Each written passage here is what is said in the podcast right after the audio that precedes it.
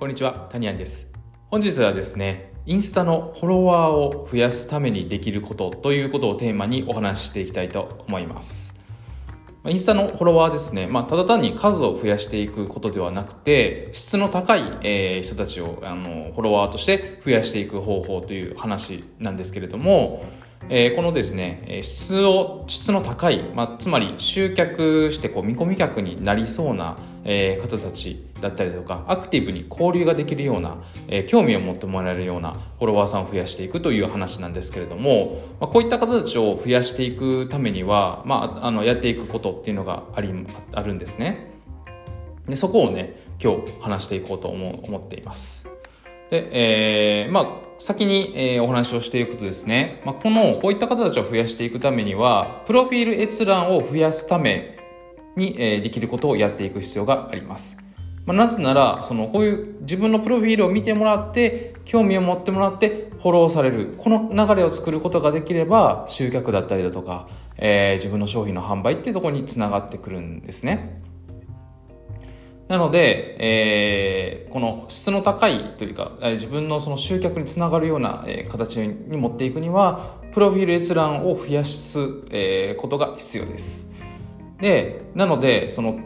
投稿とかリールとかをただ単に上げて、えーその1投稿の内容がたまたま良かったみたいな、それだけ跳ねたとしても、えーフォロワーにもちろんあの全くつながらないっていうわけではないんですけど、えー一過性のものなので継続して続いていかないんですね。なんですけど、プロフィールの閲覧を常にこう増やせる、増やしていくような投稿をしていくことで、継続的にフォロワーさんがえー増えていくような状況を作れるということなんですよ。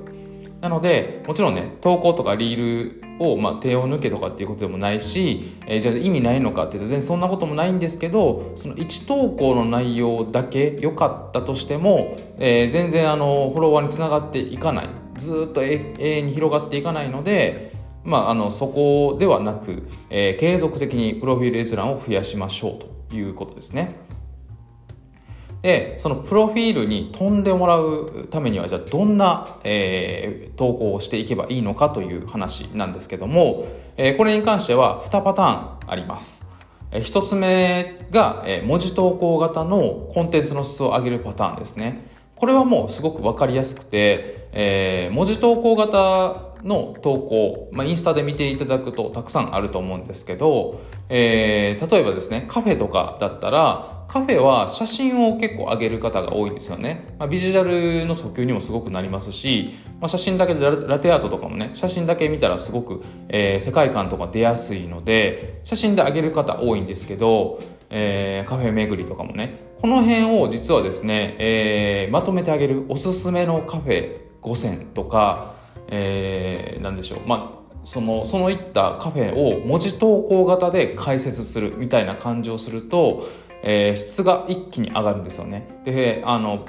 すごくこう専門性が上がるというか、なので、プロフィールに飛ばれやすいんですよ。で、えーそういったまとめ記事みたいなのをすごくこうカフェとかで言うと、えーコンテンツとして投稿していると、えーフォロワーにつながりやすいんですよね。例えばですけど、そうやってその文字投稿型のコンテンツの質を上げるみたいなパターンが、えーうまくはまれば、プロフィール閲覧を継続的に増やすことができるんですね。で、プロフィール閲覧を継続的に増やしていくいける状態っていうのは、この文字投稿型に関して言うと、保存が増えているということ。えーインサイト、その投稿の、投稿のインサイトを見れるんですけど、ここからプロフィールに、えー飛んでいる人が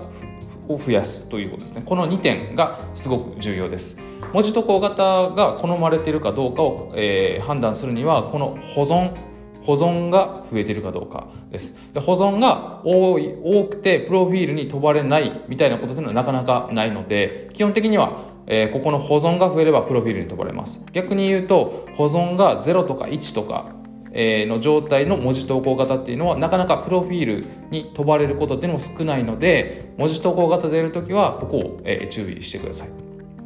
でもう一つのパターンですね。これはまあ極論のパターンにはなるんですけれども、えー自分を出すということですね。